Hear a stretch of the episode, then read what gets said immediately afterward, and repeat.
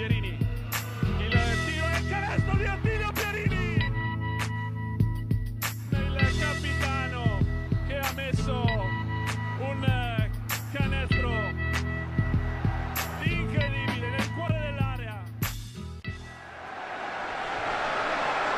Salve, ben ritrovati a una nuova puntata di eh, Immarcabili, ca- calendario che si infittisce ovviamente in, in questa fase tra eh, le, tra le giornate già programmate e ovviamente i recuperi, gli ultimi che abbiamo visti anche ieri sera, sia in Serie B che in Serie C. Eh, come solito partiamo dalla, nella nostra analisi dalla parte più alta, dal vertice appunto, quindi dalla Serie 2, continuano eh, le fatiche dell'Aristo Pro Fabriano in attesa del, del, nuovo assetto che esordirà purtroppo neanche in questo fine settimana, ma appunto fra dieci giorni eh, Risto Pro che è uscita sconfitta da un altro scontro diretto importante sul campo, sul campo di Chieti ed è stata un po' la solita Risto Pro delle, delle ultime settimane, una squadra che comunque se l'è giocata, soprattutto a livello offensivo, continua tro- ha continuato, sta continuando a trovare comunque soluzioni. Un grande Smith nel primo tempo anche stavolta, anche se, può, se poi è calato alla distanza, ma hanno contribuito un po' tutti stavolta, da Benetti a, a Santiangeli, passando per Marulli e, e tutti gli altri manca la solita, ormai, ormai cronica, la, la, la, sono croniche le difficoltà in difesa, ma soprattutto stavolta c'è stato un blackout totale nel cuore del quarto quarto, Fabriano che aveva impattato, era riuscito appunto ad arrivare in parità, 12-0 di parziale Chiedi, ed è un'altra occasione che sfugge, perché poi Chiedi nel recupero è andato a vincere anche a 100 e ora la classifica è davvero, davvero molto complicata per l'Aristo Pro. E quanto ha fatto male questa vittoria nel recupero? Ha fatto malissimo perché Adesso Fabriano è messa male. Eh, bisogna raccontare i fatti come stanno e non i sogni. Fabriano adesso è messa male, per salvarsi ci vorrà un miracolo. O un, un ruolino di marcia, Paglia, ne parlavamo prima fuori onda, di 6-7 vittorie, insomma, che per quello che oggettivamente ci ha fatto vedere la, la Janus fino adesso, probabilmente sembra un po' utopica, ecco, però c'è tutto da valutare l'impatto dei nuovi, eccetera, eccetera, eccetera. Chiaramente eh, la partita con Chieti è l'ennesima occasione persa capitata in un momento in cui non doveva capitare, perché onestamente nel momento di massima emergenza eh, uno scontro diretto del genere eh, fa tutta la differenza del mondo come l'affronti, no? al di là del campo, al di là delle solite uh, del, delle prestazioni altalenanti, del fatto che ci sia un problema probabilmente di leadership offensiva chiara, nel senso che ok Smith intorno a lui ogni volta si alternano dei giocatori diversi poi, no? proprio perché numericamente mancano eh, c'è poco da fare il talento manca a questa squadra e manca da ormai due mesi dalla, dalla questione Smith Davis sai Paia onestamente io faccio tifo per Fabriano come sempre, però ogni domenica che passa la vedo più complicata. La vedo più complicata perché la situazione degli sconti diretti, come abbiamo sempre detto, anche da ribaltare eventualmente il ritorno, ce ne sono alcuni in trasferta, vedi San Severo che ormai non è più uno scontro diretto, chiaramente, però una delle partite che diciamo all'inizio potevano essere tra quelli vincibili. Eh, vedi appunto insomma, eh, la sconfitta con la stella azzurra in casa e poi bisogna andare a vincere da loro non è per niente facile, il calendario non aiuta, ma perché non ti sei aiutato nella parte iniziale. Ecco, soprattutto la partita con la Stella Azzurra ci dirà, secondo me, tantissimo di quello che sarà il destino della, della, della Janus. Janus appesa ha giustamente delle lecite speranze di salvezza perché la matematica ancora permette tutto questo, servirà una grande risposta di squadra, una grande risposta uh, dei nuovi a livello proprio di proposta offensiva, di soprattutto enormi miglioramenti a rimbalzo e in difesa, specie sui pick and roll, Fabriano continua a fare una fatica terribile, terribile perché un po' per costituzione fisica, un po' per scelte obbligate e la zona non è più quella zona che in Serie B faceva la differenza spesso e volentieri, perché comunque è una zona che anche qua eh, dopo un po' manca di aggressività, ma perché manca proprio il fiato, perché manca proprio le rotazioni, manca proprio la qualità, no? È ovvio che puoi ruotare a 10 una roba, ruoti a 7 un'altra e quindi anche la zona che chiaramente serve per far riposare, per proteggere magari un po' Tune, che è l'unico lungo rimasto, eccetera, e far riposare magari un pochettino gli esterni, dopo un po' perde di efficacia. A, perché lettu- le letture offensive degli avversari sono di livello chiaramente superiore, B, perché appunto eh, dopo un po' eh, la squadra è fisiologicamente stanca. Quindi stiamo parlando di sostanzialmente ormai da 3-4 settimane paia degli stessi problemi, delle stesse cose e chiudiamo con lo stesso augurio che i nuovi possano dare quel brio che serva anche perché, come sempre, quando le cose vanno male, fuori dal campo si moltiplicano le voci di vario genere, varia natura e soprattutto eh, danno anche un po' di insta, contribuiscono a quell'instabilità che non aiuta. Se parliamo di voci, appunto, l'ultima riguardava Eric Smith, appunto, eh, sembra sia stato eh, corteggiato da diverse società, anche perché eh, sono, ce ne sono diverse in A2 soprattutto che hanno eh, avuto problemi anche riguardanti la nuova legislatura del, legata al Green Pass. Abbiamo visto i problemi di Cantù che ha dovuto eh, fare a meno di Robert Johnson e appunto si parlava anche di Cantù che avesse appetito nei confronti della guardia della Janus, si è parlato di, di un sondaggio di Pistoia ma anche di società dall'estero, quindi anche eh, molto movimento intorno a Smith che per ora però sembra comunque blindato e dovrebbe quindi non muoversi, almeno per ora, eh, dalla, dall'Aristo Pro, anche perché si aprirebbe una bella ulteriore voragine e dopo appena finito di mettere le toppe nelle, negli altri reparti sarebbe veramente eh, complicato poi andare a, um, ad intervenire ancora. Tra l'altro il rendimento di Smith che nelle ultime partite è stato davvero particolare, superlativo nelle prime metà di gara anche contro Chieti, ma già prima contro Verona inarrestabile, poi questi blackout totali nella seconda nella seconda metà di gara e purtroppo è un, un problema appunto che si, si sta cronicizzando nelle, eh, nelle settimane. Eh, è chiaro che tutti aspettino l'impatto di Hollis e Tommasini. Tommasini chiaramente non potrà essere il, il terminale, la, la, ma sicuramente sarà qualcosa, un giocatore che sarà molto utile. È chiaro che Hollis sia quello che eh, debba un po' provare a girarla questa, eh, questa Janus, Janus che a livello di classifica è rimasta a meno due dalla Stella Azzurra Roma e eh, mentre le, le, altre squadre più in alto sono, ci sono appunto, eh, c'è l'accoppiata Chieti-Nardò a quota 10, già quindi sei punti sopra, comincia a essere davvero davvero complicato. Janus che torna in campo però eh, nel, nel, prossimo fine settimana, come dicevamo, sul campo di San Severo, sulla carta, una partita che poteva essere all'inizio di stagione di quelle da provare a vincere, ma visto il rendimento di San Severo e visto, eh, viste le difficoltà di Fabriano, beh, un bel po' più complicato adesso. Sai, t- tanto complicato, poi ti ripeto, eh, il, nuovo acquisto deve anche liberare più spazio per gli esterni, perché è ovvio che adesso ci sia tanta pressione sugli esterni, sull'esterno sostanzialmente eh, più, più Santiangeli. Eh, diciamo che Santiangeli, Marulli e Smith in questo momento hanno molta più pressione perché i lunghi eh, non sono così pericolosi offensivamente come, come appunto è, potrebbe, speriamo sia eh, Damian Hollis. Quindi l'impatto di Hollis magari non me lo aspetto 20 e 10 dalla prima partita, magari anche sì, ma con che possa creare dei vantaggi per gli esterni perché l'area magari un pochettino deve essere un pochettino presidiata in maniera diversa dalle altre difese, quindi si aprono più spazi per gli esterni e, e cambia chiaramente la fisionomia. Il problema è che Fabriano deve arrivarci eh, con, con delle speranze, cioè senza, continu- senza perdere troppo tempo. Sarebbe stato miracoloso vincerne una, eh, adesso così non è stato, però c'è da rimboccarsi le maniche e tirar fuori dal cilindro eh, quelle prestazioni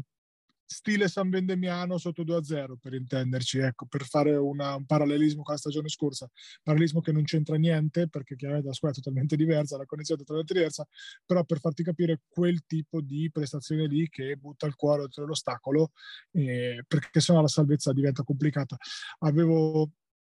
detto insomma che tra i miei preferiti c'era Batman Meluzzi che non è andato malissimo, mi è sembrato domenica. Dominato, ha dominato veramente. a me un giocatore squadra Rimini che piace tantissimo, è cresciuto veramente tanto, già faceva il play titolare a Rimini quando era under, quindi uno di categoria, e, insomma una piccola nota a margine questo ragazzo che a me personalmente è sempre piaciuto molto. Assolutamente mi unisco perché è un giocatore che piaceva sin dai tempi appunto delle giovanili di Rimini e si è dimostrato un giocatore che ci è arrivato poi a questo livello qua e non era così scontato, soprattutto per la taglia fisica, però è, sta dimostrando di essere, di essere, uno che ci sta e come in, in Serie A2. Eh, scendiamo in Serie B, Serie B eh, dove le nostre sono scese tutte quante in campo, anzi l'ultima è scesa in campo proprio ieri sera perché Ancona doveva recuperare una delle due partite che erano eh, rimaste indietro appunto dalle scorse settimane ha recuperato la partita contro Imola, una vittoria che è stata piuttosto semplice e, e larga sin dai primi minuti, ancora che ha dominato il lungo e il largo contro, eh, contro una Imola che però presentava probabilmente le assenze più pesanti di due giocatori di riferimento di questo suo ottimo inizio di stagione, erano assenti Trapani e Carnovali e appunto la Curti non ha opposto praticamente resistenza, Ancona che quindi ha fatto un po' eh, ha riparato diciamo il danno, ma non chiamiamolo davvero danno perché comunque eh, il, campetto è andato a perdere sul campo della Real Sebastiani Rieti, sconfitta che ci sta in teoria, in pratica per come è maturata la partita, ancora una volta contro le grandi squadre è mancato, ci è mancato poco insomma perché alla fine se andiamo a stringere ha tirato per pareggiare sulla Sirena Ancona, ma segno che soprattutto eh, Rieti non era, non, era una, non era, la squadra invincibile che ci si poteva aspettare e ancora è mancato ancora una volta qualcosina per, per portarla a casa. Allora, Rieti era la controfigura della Rieti che abbiamo visto perché in emergenza piena, senza piazza, senza chiumenti, con eh, Dieng che ha giocato 87 minuti, diciamo che non è che fosse pianificata così all'inizio dell'anno, eh, con Stanic su una gamba sola che non poteva difendere, comunque ha messo canestri importanti, con Gersetti appena rientrato da, da eh, tutto insomma, da, il protocollo infortuni che, che, che c'era, e anche lui ha messo i canestri poi decisivi, quindi diciamo che da una parte c'era una Luciana Mosconi che tolto Panzini era più o meno al 100%, dall'altra una Rieti controfigura. La partita di ieri non la commento nemmeno perché eh, Imola senza Trapani e, e, e, mm, Carnovali è più vicina a una squadra di C-Gold probabilmente che a una squadra di, di Serie B. Quindi in tutto questo ti devo dire che Ancona ha fatto due buone partite sicuramente, la quella di ieri sera non c'è stata, quindi ha eh, dominato il lungo e il largo. Contro Rieti sinceramente ho visto un'Ancona propositiva, buona. Uh, quello che continua a non convincermi è il coinvolgimento di Simone Centanni che, che ha sparecchiato tantissimo ieri ha fatto bene, ok, ma ripeto, la partita di ieri è stata proprio una, una formalità, cioè Imola si è consegnata bella serena, come per dire fateci tornare a casa presto che abbiamo la strada da fare. Ecco. Eh, contro Rieti continuo a ad essere un pochettino preoccupato del coinvolgimento offensivo di Simone, che Simone è evidente che non senta questa squadra come la sua, eh, come era quella dello scorso anno, e se Simone non sente questa squadra come la sua, eh, poi tende ad andare anche un po' fuori giro ogni tanto, quindi a forzare un pochettino, ad andare un po' fuori da, uh, diciamo dallo script e uh, con Cohen in panchina questo non aiuta, quindi secondo me è un cortocircuito che ancora non ha trovato soluzione.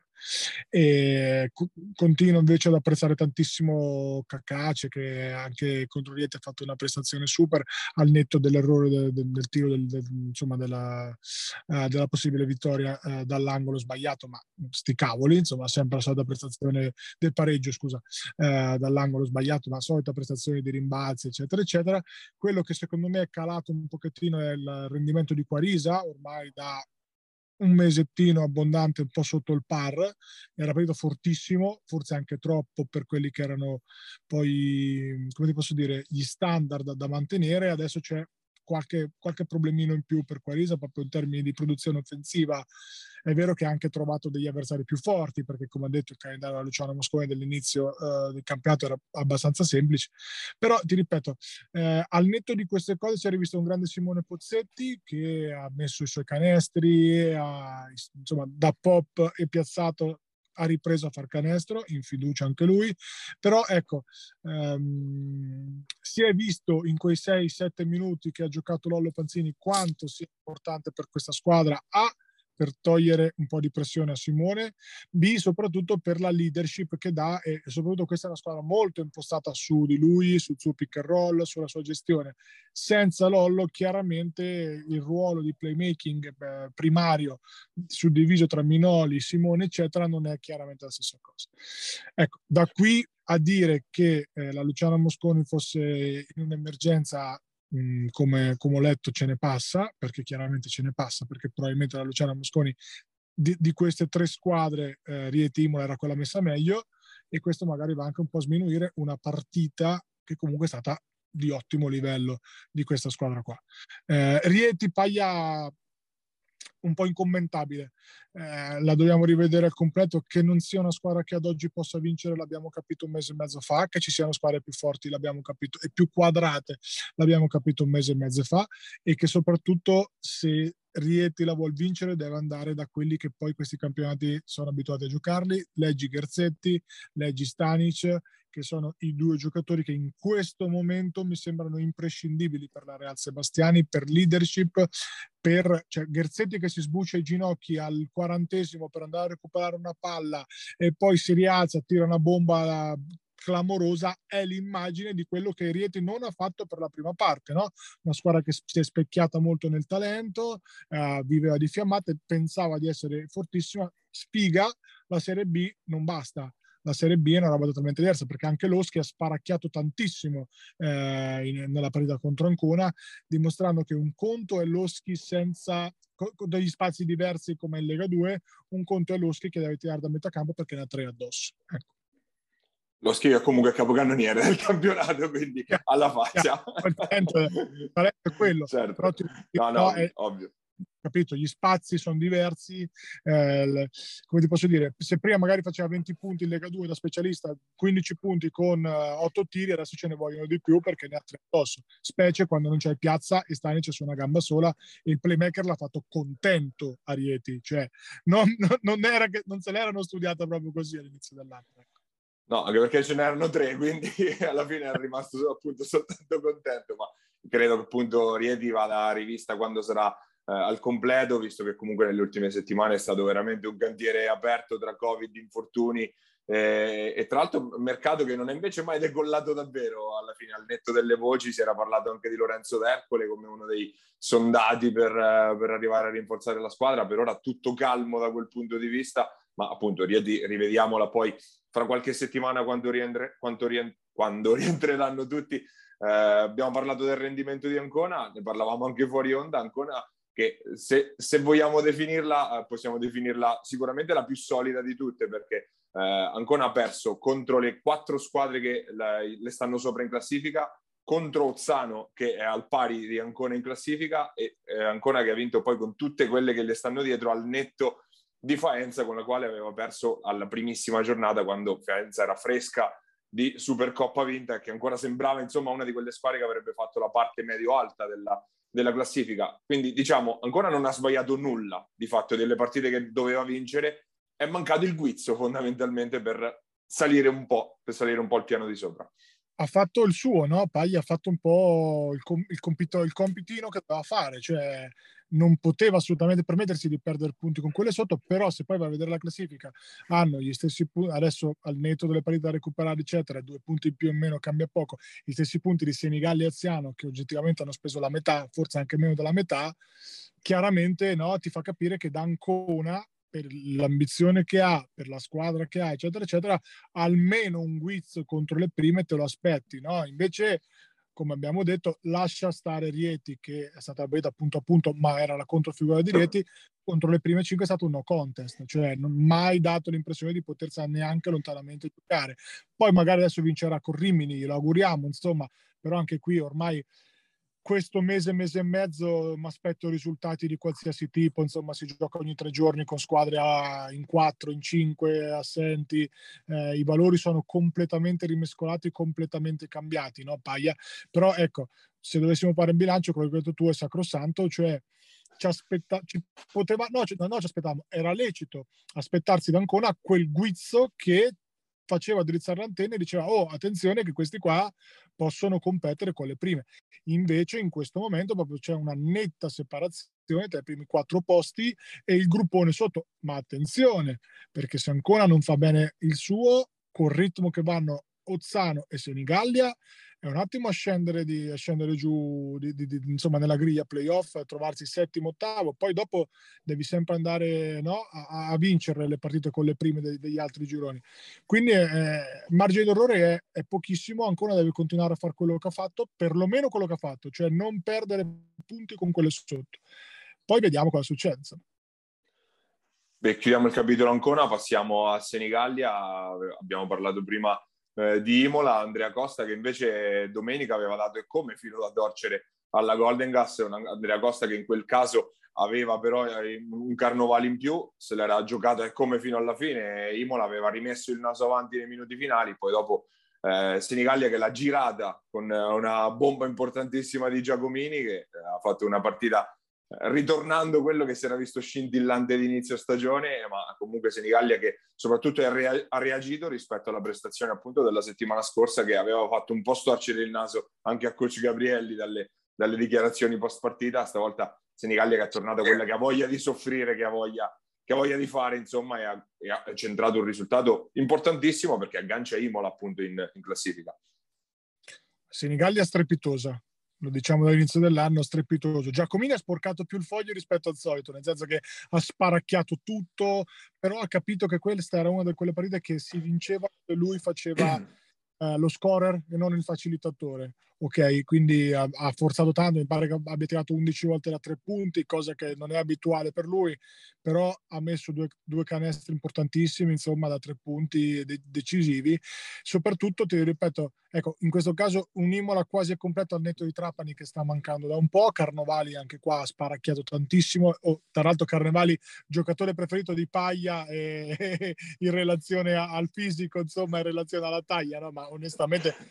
per chi non lo conoscesse, questo è un ragazzo col fisico proprio da, da normalissimo che sta facendo una stagione pazzesca, un tiratore mortifero eh, e quindi averlo o non averlo cambia. Ecco, eh, ho rivisto appunto come detto Paia una Senigallia solida in difesa, Bedine e Varaschin non hanno minimamente faticato contro i, i lunghi eh, di Imola. Ehm, ti voglio fare Paia una, una provocazione. Eh, avere per come gioca Imola, per come è strutturata, probabilmente avere vigori o vigori che dir si voglia è quasi un handicap secondo me è diventato. Cioè parliamo di un totem grossissimo che gio- se, gio- se, si gioca a metà campo chiaramente ha dei vantaggi ma col ritmo che va Imola con Cusenza da 4 con insomma no, quintetti molto molto piccoli il fatto che uno così grosso e così potenzialmente forte giochi così poco eh, ci sta non lo so, eh, io credo che la vera differenza la faccia comunque l'assenza di Trapani, perché comunque è stato, se, se non il, mio, uno dei il migliore, uno dei migliori del campionato in questa prima metà di stagione. Quindi credo che i giudizi su Imola vadano condizionati un po' a quello, quindi che le ultime due settimane, due o tre settimane eh, ci sia stata una flessione sia molto legato a quello. Sul rendimento di Vigori in assoluto sì, ma l'abbiamo visto anche in alcune partite dominare e poi comunque è un'arma che soprattutto nelle partite contro le squadre di fascia alta mettere un corpo lì in mezzo anche solo difensivamente è, utile, è, certo. è importante. Poi comunque anche diretto dalla media, quindi non è, è, è chiaro che non si innesta in un, in un, gioco di run and gun, però è una, un'arma che può essere importante sicuramente secondo me. Di, Senigallia a Paglia io continuo a vedere dei, dei progressi mh, Gnecchi e Incalbini, continuo a sottolinearlo, soprattutto Gnecchi difensivamente solidissimo. Eh, ha discreta fiducia nel tiro a tre punti che va e viene, però le percentuali stagionali sono buone.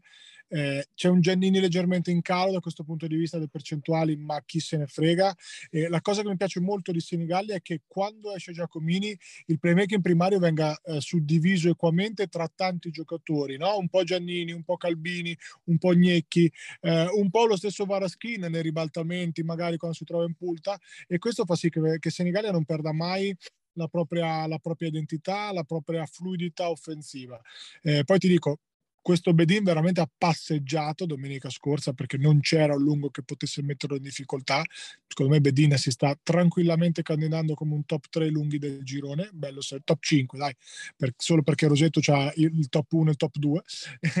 e tra l'altro discreta partita di Valerio tornato in sbadigliando, quasi annoiato, insomma. Vabbè, lasciamo perdere. E, e quindi ripeto, tanti tanti complimenti a questa Golden Adesso questa vittoria qua che va subito a riprendersi dallo scivolone fatto in casa e pensa se non avessero fatto con lo scivolone, questa Golden Gas ha legittime ambizioni chiaramente di playoff, ma di playoff a questo punto di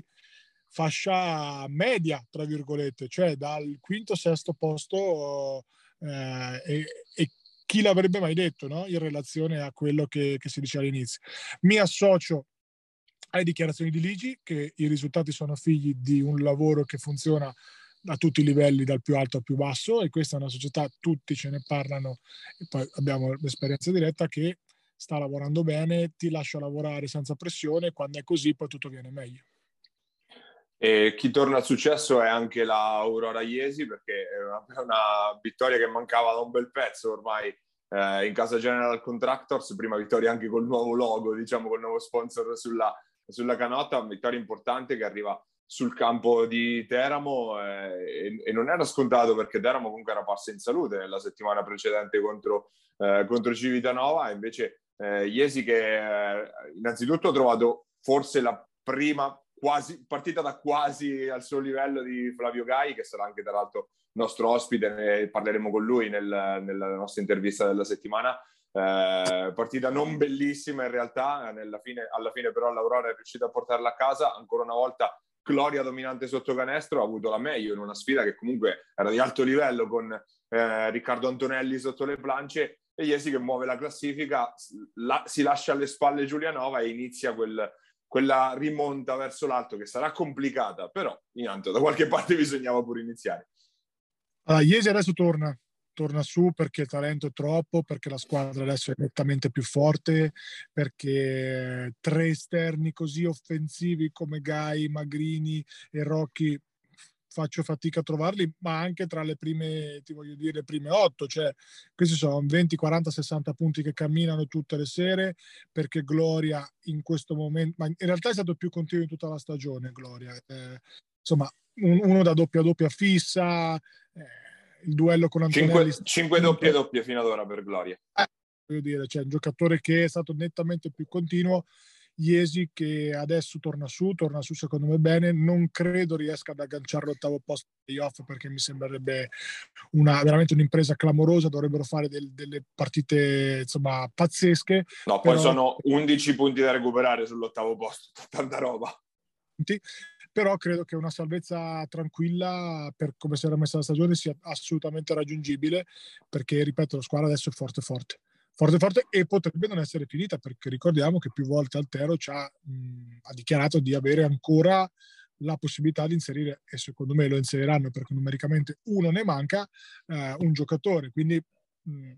bene, Iesi molto bene, molto bene, offensivamente sciolta, difensivamente cresciuta, ritmo che finalmente si inizia ad alzare come è normale che sia.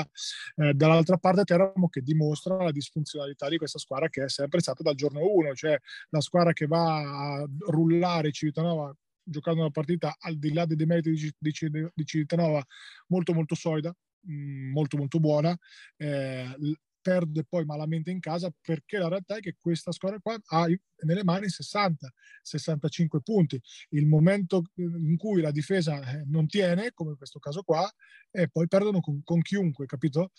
E quindi Teramo che sta lì vivacchia una salvezza diretta che secondo me è un pochino sotto il par eh, per il momento, quello che un pochino tanto forse sotto il par rispetto a quello che era lecito ambire. Però ripeto, voglio fare complimenti a questa Iesi perché la prestazione di domenica è stata proprio convincente.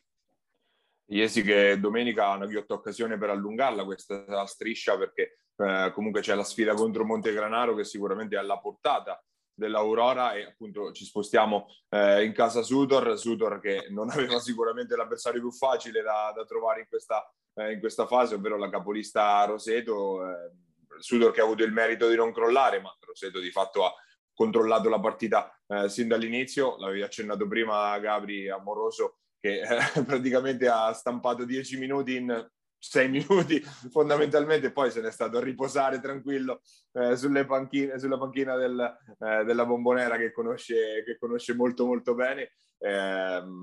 Sudor che ancora sta continuando la sua metamorfosi comunque in uscita, anzi uscito già anche Torrigiani che eh, a dire il vero non è che abbia trovato molto spazio e che abbia scintillato nella prima metà di stagione, quindi eh, sicuramente una, eh, un'uscita che non lascerà troppo il segno in, in negativo in casa, in casa Sudor, ma che comunque numericamente toglie un'ulteriore, un'ulteriore rotazione a Coach Cagnazzo ancora in attesa del, del colpo che eh, non si riesce ancora a materializzare, quello che dovrebbe essere appunto l'innesto senior sugli esterni, che dovrebbe fare un po' il, diciamo salvatore della patria, però sicuramente quello che deve provare a dare la sterzata alla stagione della Sudor che è ferma come Civitanova in coda alla classifica con due punti appunto.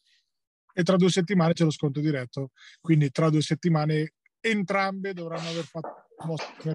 qualora ci sia la possibilità di farlo, mercato che continua ad essere totalmente bloccato, che continua a non offrire giocatori in grado di svoltare la stagione o se c'è, come al solito, magari non vanno a rischiare di retrocedere contro, su squadre come Città e Suto. Quindi il mercato è un pochettino fermo per quello. Partita con Roseto, oggettivamente non c'è, non c'è molto da dire, troppi lunghi, troppo forti, troppo tutto per questa Sutor. Valerio in 5 minuti fa 10 punti, fa capire a tutti, scusate, sono più forte, adesso mi metto seduto però perché mi devo riposare, che, che domenica ce n'è un'altra. E... Con Senigallia, tra l'altro la prossima. Non male, non male. Ecco, eh, mh, anche qui Senigallia va lì con la testa sgombra, serena, dopo una grande vittoria in trasferta. Roseto che oggettivamente ha margine sulla seconda, non credo abbia intenzione di perdere, secondo me in casa non perderanno mai 35, 50, 70% del palazzetto che sia, però questo è un trappolone per Roseto, perché questa Senigallia qua io non la vorrei mai affrontare così sciolta. Tornando alla Sutor, Paglia eh, poco da dire, rotazioni super corte, la, il coach Cagnazza ancora non ha avuto modo di, di mettere mano alla squadra perché una squadra totalmente incompleta in cui Alberti insomma è l'under che in questo momento sta, sta giocando minuti stra importanti e quindi ti fa capire no? come anche qua l'avevamo disegnata diversa all'inizio dell'anno data da segnare sul calendario sarà appunto alla Bombonera tra due settimane lo scontro salvezza contro, contro Civitanova. Vediamo come ci arriva Civitanova. Paia, così ti lascio introdurre l'argomento. Civitanova che non ha giocato domenica, ma domenica arriva Giulianova in una partita da non sbagliare. Per chiudere sulla Sudor, sicuramente da segnalare in positivo le prestazioni di Dario Masciarelli. L'avevamo messo nel mirino più volte nella prima metà di stagione, hanno le ultime nelle ultime due sicuramente ha avuto un rendimento invece molto alto, ehm, passando invece alla Virtus, eh, come giustamente introdotto Gabri nello scorso fine settimana, saltata la partita con Faenza per cinque positività eh, al, al, Covid all'interno del gruppo squadra. La situazione sta rientrando mano a mano in questi giorni, quindi per ora è confermata invece la partita di domenica prossima, anche questa molto molto importante con Giulianova, perché Giulianova è, quelle, è l'altra squadra, la ter- il terzo incomodo diciamo nella lotta di fondo classifica, perché Giulianova a conti fatti ha vinto contro Montegranaro e Civitanova, ha beccato il colpaccio contro Iesi e sono sei punti in tutto per, per la squadra giallorossa che aveva vinto le prime due partite e poi ne ha vinta una sola nelle restanti 12. Quindi se c'è una partita alla portata, al di là dello scontro diretto con Montegranaro, è sicuramente questa qua, a maggior ragione perché si gioca al Pala Risorgimento e eh, sperando che appunto questo piccolo inciampo Covid, quindi il fatto che comunque ci si possa, ci, sia, ci si sia allenati sicuramente a, a, a regime ridotto, non abbia fatto perdere troppo terreno a una squadra che di terreno già ne ha perso un bel po' appunto nelle, nei mesi scorsi.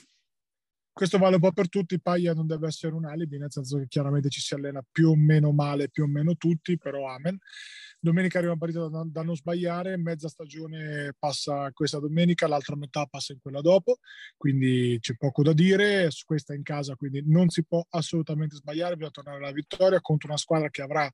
sì un Pierucci in più e che impatto ha avuto Pierucci alla prima, insomma 15 punti pronti via, paura della B non ne abbiamo, però avrà anche per rotazioni dei lunghi molto ridotte perché fattore è andato a Legnano, quindi sostanzialmente lungo di ruolo c'è rimasto solo Cianci con Di Carmine a fare un po' il 4, un po' il 5, se dovesse rientrare noi pensiamo di sì e quindi stiamo un pochettino a vedere, insomma. Eh, non, non, voglio sbilanciarvi perché questa deve essere una partita che ci torniamo a porta a casa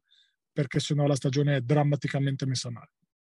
Prima di chiudere la nostra prima parte ricordiamo anche che Roseto ha già staccato il, il biglietto per, per, le finali di Coppa Italia, ne manca ancora un secondo appunto e se lo giocano nei recuperi le due Rieti e Rimini dipenderà un po' dagli incastri e dai risultati, ma sono queste tre a giocarsi appunto il secondo, eh, il secondo posto. Eh, tra l'altro finali di Coppa Italia che si vocifera potrebbero giocarsi eh, nella, nella, doppia sede di Roseto e Pescara, anche se ancora è tutto, tutto da confermare. Noi adesso però passiamo alla nostra intervista della settimana, ve l'abbiamo già annunciata, abbiamo con noi l'esterno dell'Aurora Iesi, Flavio Gai, andiamo ad ascoltarlo.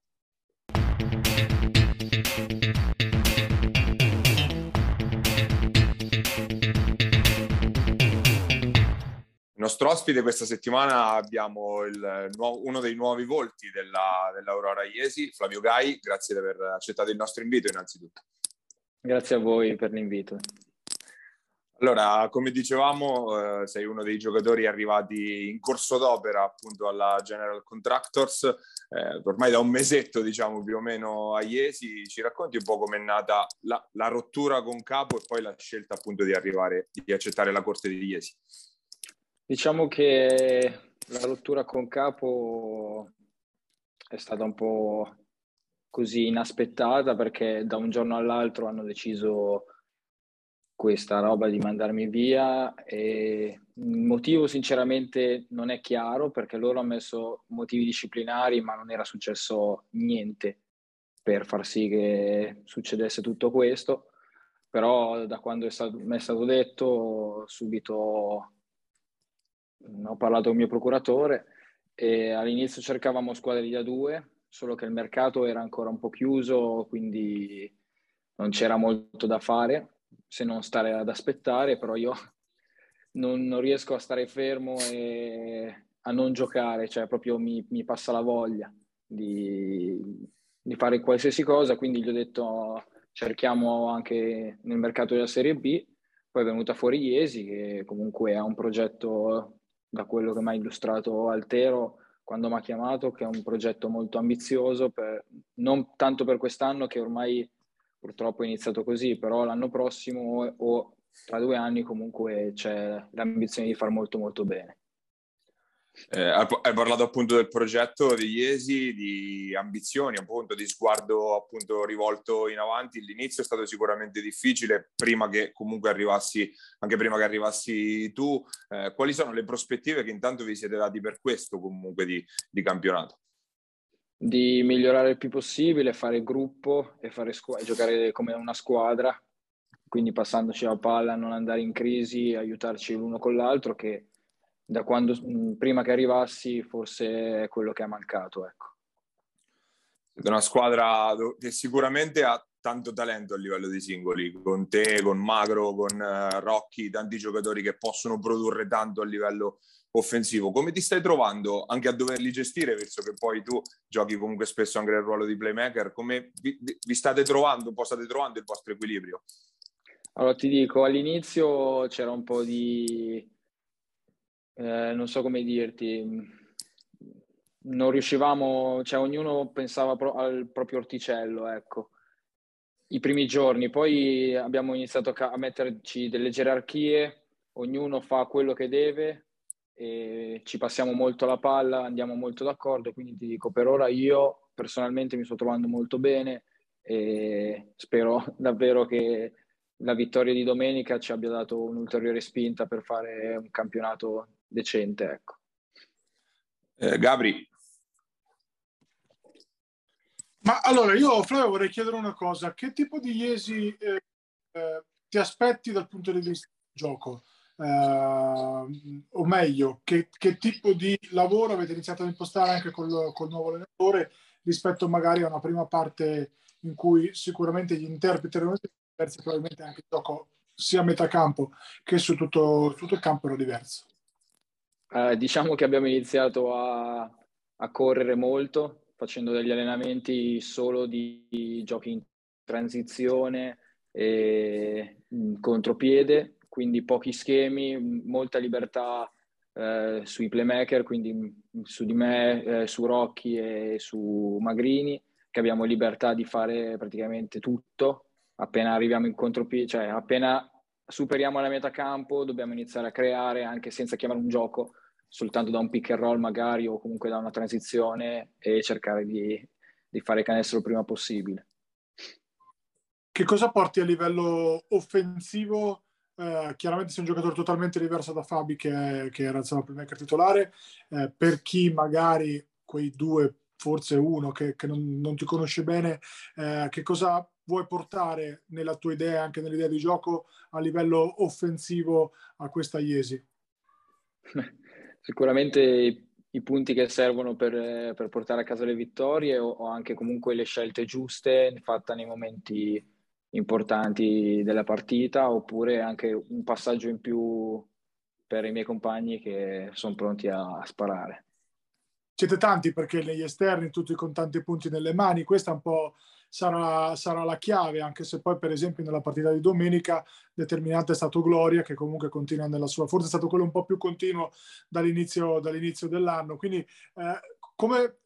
pensi che può essere questa una chiave, cioè riuscire a bilanciare le, ovviamente la priorità che avrete voi esterni, nelle, anche detto tu, come primi terminali offensivi, con comunque la necessità di avere un gioco interno per forza di cose, perché Gloria deve toccare eh, sia di post magari che da, da, una collaborazione piuttosto che su un pick and roll. Eh, può essere un po' questa la chiave e magari anche la difficoltà che avete avuto in questa prima fase di adattamento? Sicuramente questo è giustissimo perché comunque Mirko ha un valore che non tutti hanno in mezzo all'area, quindi è difficile fermarlo. Lui sotto le planche lì domina, quindi la palla gli va data per forza, perché comunque se dai la palla a lui si creano comunque dei tiri anche fuori per i piccoli, perché magari le difese iniziano ad adattarsi, fanno un raddoppio o comunque iniziano a cambiare sul pick and roll, quindi Diciamo che all'inizio un po' l'abbiamo accusata perché nessuno, ognuno, come ti dicevo prima, pensava un po' a se stesso, ecco, a fare i punti, a fare statistiche. Invece adesso che ci siamo allenati un mese, stando fermi un mese, ci siamo allenati molto su, su questo aspetto, dare la palla dentro, farla tornare fuori, ridarla dentro, così le difese non hanno tempo per, per aggiustarsi e si liberano sia i canestri da sotto per Mirko o i tiri da fuori piazzati per noi esterni. Una domanda magari un po' banale, venendo dalla 2, come è andato? Che Serie B hai trovato? Eh, perché questo comunque probabilmente è un girone molto competitivo con tolti gli americani, probabilmente ci sono già delle squadre che, no, che potrebbero già farla la, sì. la Lega 2, parlo magari delle prime 3-4 sicuramente. Eh, che Serie B hai trovato e soprattutto come è andato il tuo processo, come sta andando anzi, il tuo processo di ambientamento ad una categoria che ha le sue caratteristiche, le sue regole, mi viene da dire, no? magari eh, fatte di aree un po' più chiuse, di fisici un po' meno atletici ma magari più ingombranti, eccetera, eccetera. Eh, ti dico, io siccome sono stato fermo un mese e mezzo a Capodorlando, allenandomi poco e non tenendo più eh, il ritmo partita, sono arrivato qui in una condizione un po' forse troppo, troppo indietro rispetto agli altri, perché a capo, ok, facevo allenamento tutte le mattine, ma erano allenamenti individuali e oltre a quello non mi facevano fare nient'altro. Quindi ti dico, all'inizio sono arrivato un po' sulle gambe, facevo fatica, infatti quando abbiamo fatto tre partite in una settimana, io, cioè, io dicevo, parlavo con il nostro allenatore, gli dicevo guarda, più di 15-20 minuti non posso darti, perché non, non ne ho proprio. Adesso certo. invece che ci siamo allenati e tutto, va tutto molto meglio e spero di, di poter tornare quello che facevo a Cecina due anni fa per aiutare la mia squadra. Che tipo di Serie B quindi hai trovato in queste prime partite? Che, che campionato ti, ti, sei ritrovato? È molto, me lo aspettavo molto meno tosto perché comunque le squadre sono veramente forti, hanno giocatori tutti validi e rispetto alla Serie B che avevo lasciato due anni fa è un campionato totalmente diverso tutto molto più, fisi- molto più, fisico, molti più giocatori grossi, piazzati, che intasano l'aria e comunque hanno dei tiratori le squadre micidiali. quindi il livello secondo me si è alzato di parecchio. Paglione. Io ritorno come al solito indietro alla carriera appunto del nostro ospite, eh, nato a Voghera ma cresciuto di fatto a Tortona se non sbaglio. Eh, ti chiedo un po' di raccontarci come hai iniziato a giocare a basket, l'approccio appunto al, a questo sport e eh, anche il rapporto con Tortona che ormai è diventato una realtà di serie allora, ti dico, io ho iniziato a quattro anni a giocare, giocavo sia a calcio che a basket e sinceramente all'inizio mi piaceva molto di più calcio, ma perché avevo tutti i miei come amici tutti, come tutti più o meno. Tutti i miei amici che giocavano a calcio, quindi sai, inizi e così. Poi arrivò un momento in cui mi, i miei genitori mi, mi mesero davanti a una scelta, o calcio o basket, e scelsi il basket perché mi arrivò una proposta da Casale di andare lì a fare, mi sembra, il mini basket, l'ultimo anno di mini basket e le, i successivi giovanili. Quindi presi, feci questa scelta, andai a Casale e sono stato lì tipo 3-4 anni fino alle giovanili, poi ho fatto due, sono tornato a Tortona due anni dove abbiamo fatto la promozione con la Serie B per la prima volta, quindi in A2 e tutto. E poi ho fatto tutto il resto delle giovanili a Borgomanero, dove secondo me lì ha dato una svolta importante per la mia carriera, perché vivevo di basket, facevo fondamentali tutti i giorni e lì la, il livello degli allenatori, del, della preparazione degli allenatori è davvero alta, quindi ringrazio ancora adesso di essere andato a Borgomanero perché secondo me sono loro che mi hanno dato la spinta per, per fare tutta questa mini carriera che sto facendo. Ecco. Carriera che nonostante tu hai 23 anni, ormai comunque già un discre- una discreta esperienza alle spalle, soprattutto in Serie B, eh, ovviamente l'esperienza quella più, diciamo, iconica per noi che ti guardiamo da fuori, è quella di Pescara, il campionato vinto appunto con, con Pescara in maniera anche rocambolesca. Ce, ce, ce, ci racconti quei, play, quei playoff delle quali eravate praticamente usciti e poi e poi è venuto fuori invece un campionato vinto. Ma ti dico, guarda, io quell'anno lì ho iniziato a Faenza, che stavamo, tra l'altro stavamo andando benissimo, mi ricordo, eravamo tipo sette partite di fila, poi anche lì successe un casino con eh, il presidente, l'allenatore e tutto che non mi va di raccontare, ecco. E poi quindi feci la scelta di andare a Pescara. A Pescara squadra fortissima per la Serie B, secondo me, e solo che all'inizio non ci trovavamo molto. Quindi, vabbè, andiamo a, a Reggio Calabria, i primi quarti di finale, mi sembra, sì, e sì. perdiamo 2-0. Quindi, boh, tutti, vabbè, ovviamente tristi, torniamo a casa, prepariamo le valigie e due giorni dopo stavamo partendo. Io mi ricordo, stavo proprio avevo il treno il pomeriggio, era la mattina, mi chiama il, il dirigente, il nostro dirigente mi fa eh, non andare via perché sta, eh, oggi pomeriggio ci alleniamo. E io lì per lì gli ho detto sì, vi allenate, io vado a casa, gli ho detto.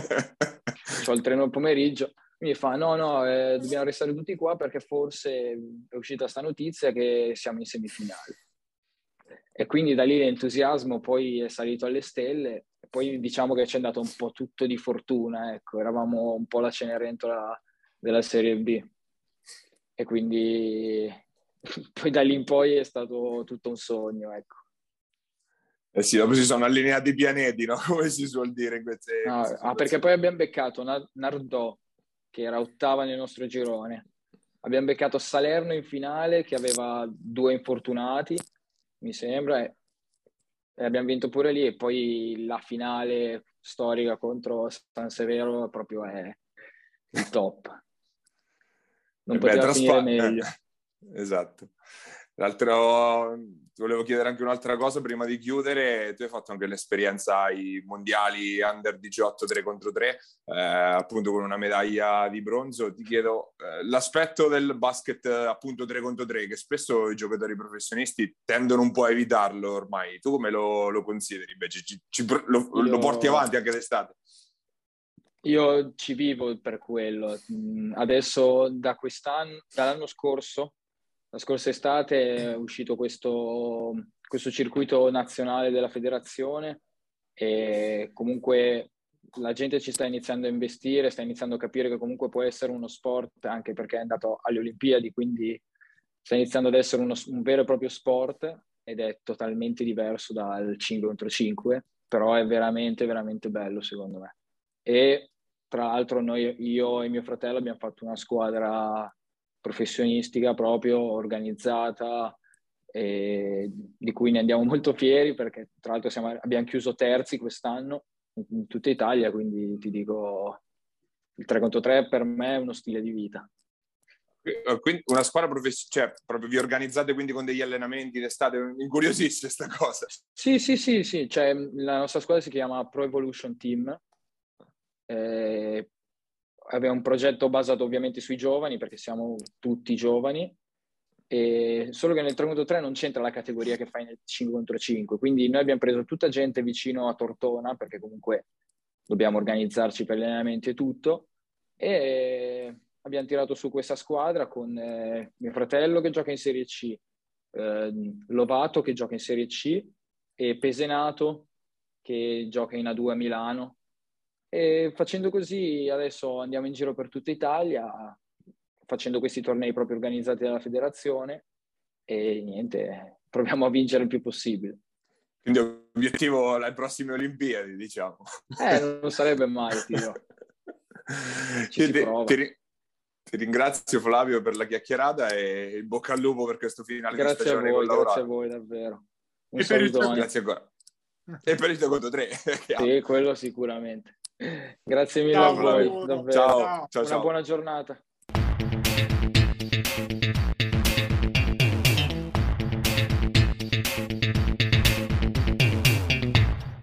Ed era Flavio Gai, il nostro ospite di questa settimana all'esterno della eh, Aurora Basket Iesi. Ora ci tuffiamo in Serie C, soprattutto in particolare in Serie C Gold perché mercoledì sera era la serata del, eh, del big match tra, la, tra il Bramante eh, Pesaro e la Alle Matelica, le due candidate eh, principali per il titolo di, di, di, padrona di questo campionato della C-Gold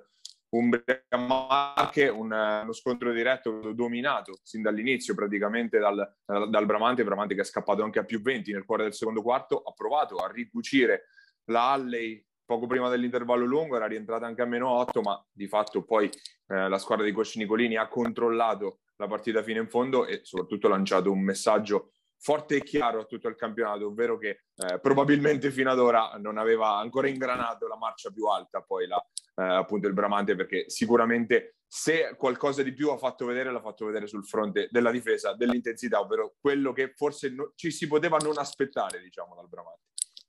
E quello che Matelica pensava magari di avere in più, no? Paia rispetto, rispetto a Bramante, un atletismo, un'intensità, un ritmo superiore cosa che invece il Bramante non solo gli ha pareggiato, ma gli ha anche andato sopra, quindi con gli interessi. Eh, e, e, soprattutto si sono visti i giocatori poi chiave che Bramante ha e che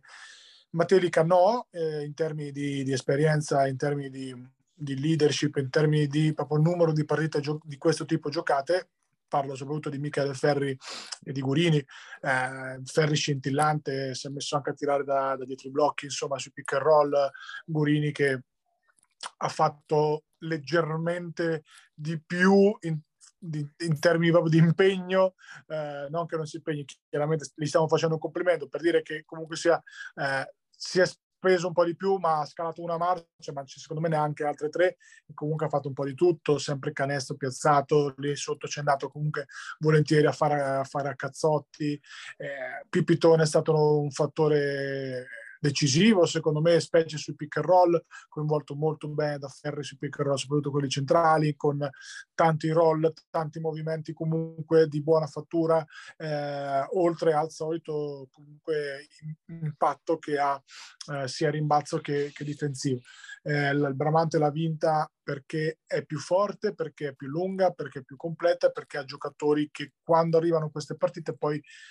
le hanno già giocate anche in categorie superiori e quindi sanno no, un pochettino accendersi. Dall'altra parte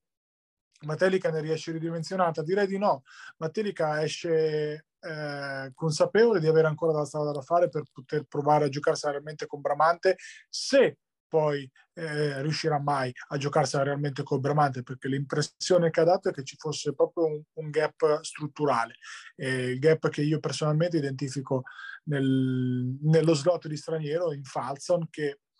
onestamente mi sembra un ottimo giocatore in squadre di media-bassa classifica, un giocatore sul quale non spenderei lo slot di straniero se devo provare a vincerlo il campionato, perché da lui ci si attende un impatto che deve essere quello di Geniac, che invece personalmente mi sta sorprendendo al contrario, nel senso che sapevo essere un buon giocatore, un ottimo giocatore, non così forte secondo me un po' facilitato anche dal fatto che rispetto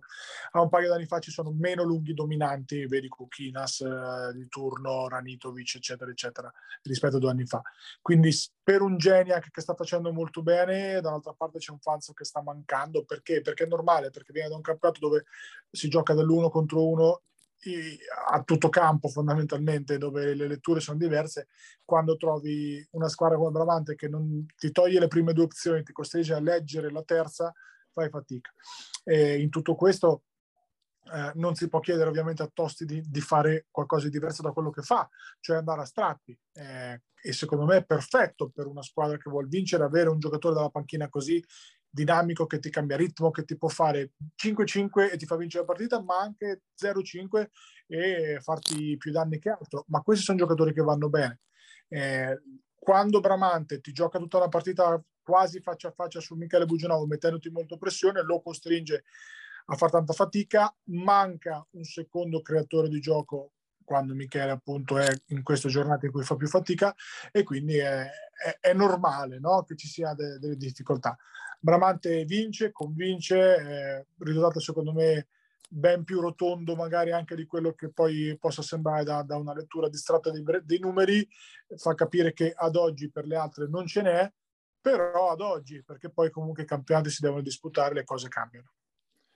Sì, Bramante che è stata brava a, a cancellare dal gioco Michele Bugianovo, che come detto giustamente è la fonte, pri, fonte primaria del, del, gioco della Alley, ha avuto anche una giornataccia anche a livello di tiro, perché nelle volte in cui se l'è trovato, se, se l'è costruito anche il, eh, il tiro piazzato ne ha sbagliati diversi da tre punti di quelli che lui solitamente comunque eh, manda al referto ha parlato di Jack Tosti che è stato un fatto, anzi lo è stato finché è riuscito a stare in campo perché comunque eh, ha prodotto quasi da solo lo strappo che da meno 20 ha riportato a meno 8 l'Alley, poi si è infortunato a livello muscolare, non l'abbiamo più visto nel, nel terzo quarto e anche quello sicuramente può aver inciso sui tentativi di rimonta dell'Alley, ma è chiaro che i danni li abbia fatti prima eh, Matelica che praticamente nel primo tempo è stata solo Geniac, Geniac che ha chiuso a 21 punti e 16 rimbalzi, ma veramente a volte anche raddoppiato e triplicato, ha dovuto fare eh, praticamente attacco soprattutto da solo, ma eh, davvero la, il Bramante è sembrato averne di più come, come energia, come intensità e, eh, ed è quello che fa male che è andata proprio a colpire in quello che doveva essere il punto forte eh, dell'Alley, quello che aveva fatto vedere di avere, al di là dell'ultima partita con San Benedetto, ma in generale che sembrava aver di, essere diventato un, una, un, suo marchio di fabbrica, diciamo, nelle partite in cui si è costruita quella striscia di otto vittorie che l'ha portata in vetta alla classifica, dove adesso resta insieme al Bramante, ma col Bramante che deve recuperarne una. Lo schiaffone che secondo me può anche far bene all'Alli, fa, deve far tornare un pochettino con i piedi per terra, sapere che ci sono due campionati ben distinti, eh, anzi direi tre, sono eh, all'interno dello stesso campionato, ci sono partite che si vincono anche senza uno o due titolari, ci sono partite che per vincerle bisogna giocarle ma comunque alla portata e poi ci sono c'è una partita che in questo momento non riesce a vincere. Quindi non deve illudere eh, la, la, prestazione con, con, le altre, non deve illudere assolutamente perché questo è un campionato che dall'inizio dell'anno è basato su un dualismo e in questo momento il campo ha, ha parlato in maniera molto chiara e netta. E Matelica che non avrà tanto tempo di rifiatare perché domenica c'è un match bello complicato in casa con Assisi che era stata l'altra squadra capace di fermare appunto l'Alley in questa prima parte di stagione, Bramante che invece si, si riferma di nuovo perché è stata eh, rinviata data da destinarsi la sfida contro Falconara, una sfida che sulla carta era tutta a favore del Bramante visto che sarebbe andata a, sfiga, a sfidare la squadra ultima in classifica. A zero punti e che ha appena perso Ludovico Chiorri, il suo giocatore eh, di, maggior, di, maggior, peso che appunto come sapete già da qualche settimana eh, si è trasferito in C-Silver a Recanati, si rischia il rinvio anche per quanto riguarda Pisaurum Porto Sant'Elpidio, col Pisaurum che ha eh, in casa tre casi di Covid, quindi per adesso situazioni al limite, ma ecco appunto il rischio concreto di rinvio anche per questa partita. Mentre chi si muove sul mercato è ancora una volta la Robu Rosimo che ha messo dentro anche un, eh, un nuovo giocatore, un lungo che arriva da Pozzuoli il nome adesso mi sfugge perché me l'ero segnato sotto ma non mi trovo l'appunto. Eh, comunque eh, la, continua insomma questo mercato anche un po' rapsodico della Robur che continua ad aggiungere pezzi su pezzi a cambiare, controcambiare e ad allargare una rosa che eh, adesso forse è veramente la più lunga del, del, campionato a livello numerico però si fa fatica a capire quale sia la direzione che prende la Robur in questa stagione. La solita non direzione è dettata da un una, un, come ti posso dire, da una non idea, nel senso che come, come sempre Osimo fa e disfa... Milan. Milan Manojlovic, il giocatore acquistato dalla Robur, adesso gra- grazie a Giuseppe Condigiani con Basket Market subito pronti ad aggiornare. E dicevo una direzione che non c'è perché questa roba non credo possa ambire eh, per, per, il, per, il, proprio bene proprio a vincere un campionato perché una, una struttura societaria non pronta eh, non c'è niente di pronto per un campionato comunque come quello di Serie B quindi ok fare una C-Gold di vertice che in questo momento è ciò che il basket Tosimano al massimo può esprimere eh, per questo momento storico chiaramente. E quindi non vedo minimamente l'utilità di andare ad aggiungere pezzi di giocatori più o meno sconosciuti, ormai sono più gli stranieri che gli italiani e penso che siano alla terza, quarta casa, quinta, non lo so, eh, ci sono ormai eh, appartamenti dislocati in, in tutta l'osimanità. Qualcuno lo, lo ospiterà il nostro amico Carletto Ortensi a Macerata magari. Esatto, robe del genere. No, vabbè, onestamente adesso scherzi a parte, una squadra che aveva già fatto comunque bene, che aveva dimostrato di essere forte, andare ad aggiungere altri due giocatori eh, da fuori, come sono state aggiunte le ultime due settimane, per andare a colmare falle che sostanzialmente non è che ha dimostrato di avere più di tanto, ti voglio dire, la Robur è chiedere, al Bramante, falle... chiedere al Bramante esatto. delle falle. Anche lì colmare falle eventuali, ammesso che ci fosse, per cosa? Per provare a che? Cioè, mh, questo è un po' il problema. Tanto ecco, magari può provare a fare la corsa su Matelica, va benissimo, ci mancherebbe, come no, però ecco, credo che le ambizioni debbano essere quelle di C-Gold.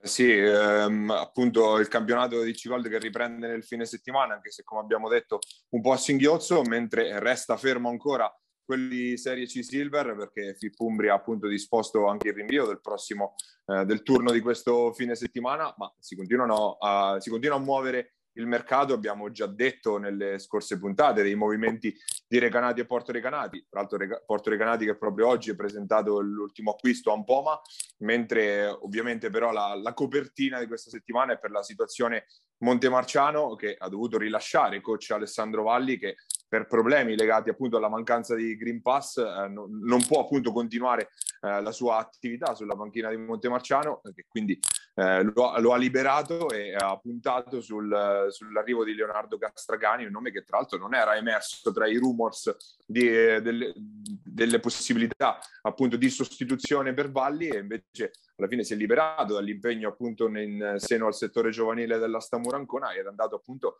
ad occupare la panchina, una delle panchine più importanti sicuramente di questa serie C Silver di una Montemarciano che comunque penso resterà comunque tra le più ambiziose di questo campionato. Allora, innanzitutto, eh, bocca al lupo a Leo, mio, mio assistente, ce l'ho, ce l'ho, messo io lì e sono molto contento che, che su, su, una panchina di basket intendo, sono molto contento. Eh, ti correggo Paia perché Leo non so come, ma resterà anche alla Stamura, quindi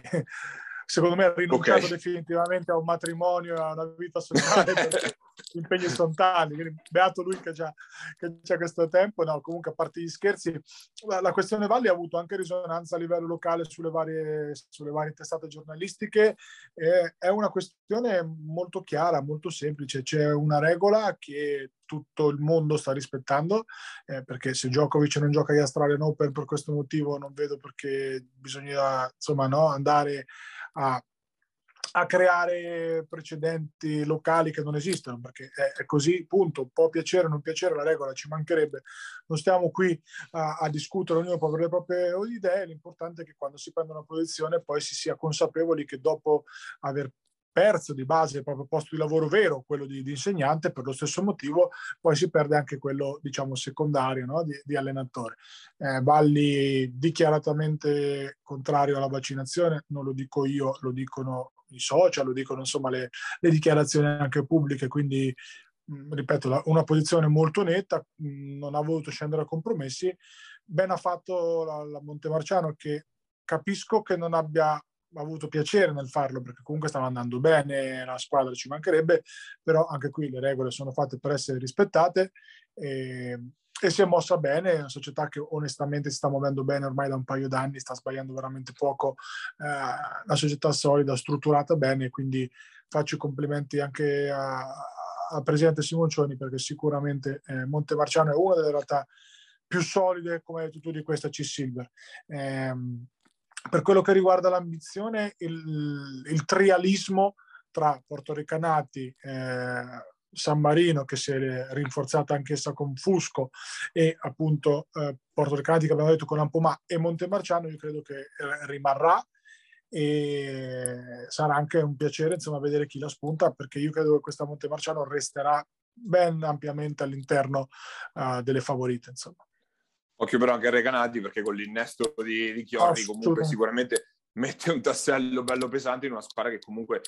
eh, ha, ha, fatto bene, ha battuto Porto Recanati, è stata l'unica in grado di farlo eh, e comunque appunto mette uno dei giocatori sicuramente tra i più importanti di questa categoria che ha vinto giusto qualche, giusto qualche mese fa conducendo il Taurus appunto come ben sappiamo al, e tra l'altro Paglia credo che Riccardi farà molto bene perché di fianco c'è Bartolucci che farà il playmaker e quindi Ludo torna a fare la guardia e quindi basta con sta moda di far giocare Ludo da playmaker perché non è un playmaker, lo può fare ma non liberatelo. liberate Ludo dal portare la palla fatelo giocare lontano dalla palla che fa 30 di media sbadigliando come faceva come ha sempre fatto in vita sua. Quindi credo che questa è una chiave molto importante. Infatti Recalati sarà la mina vagante di questo giorno di ritorno. Eh, è vero che manca qualcosina sotto canestro ma anche è vero che ci silver grossi lunghi non ci sono. Quindi arrabattandosi un po' io credo che eh, le, le, tre favorite dovranno chiedere il permesso a Recanati per andarsi a prendere questo campionato perché oh, allenata molto bene da Padovano, ma questa non è una notizia, con Ludo aggiungono quello che in teoria avrebbe dovuto dare magari Morresi nei piani iniziali. Senza dimenticare anche il Metauro che sta facendo molto bene al piano di sopra e che sta continuando un po' il percorso iniziato appunto l'anno scorso nel, nel, torneo, poi perso soltanto in finale contro la Taurus. Noi siamo arrivati in fondo anche a questa puntata di Immarcabili, se ci state eh, guardando siamo sul canale 211 del Digitale Terrestre su FM TV oppure su YouTube a Immarcabili TV, il nostro, il nostro canale dove trovate anche tutte le nostre eh, puntate precedenti, la versione eh, podcast è su Spotify o su Apple Podcast. Un ringraziamento come solito a Basket Mark e a Giuseppe Contigiani che ci ospita sulle sue piattaforme. Noi ci vediamo la prossima settimana, sempre qua su Immarcabili. Pierini, il tiro il canestro di Attila!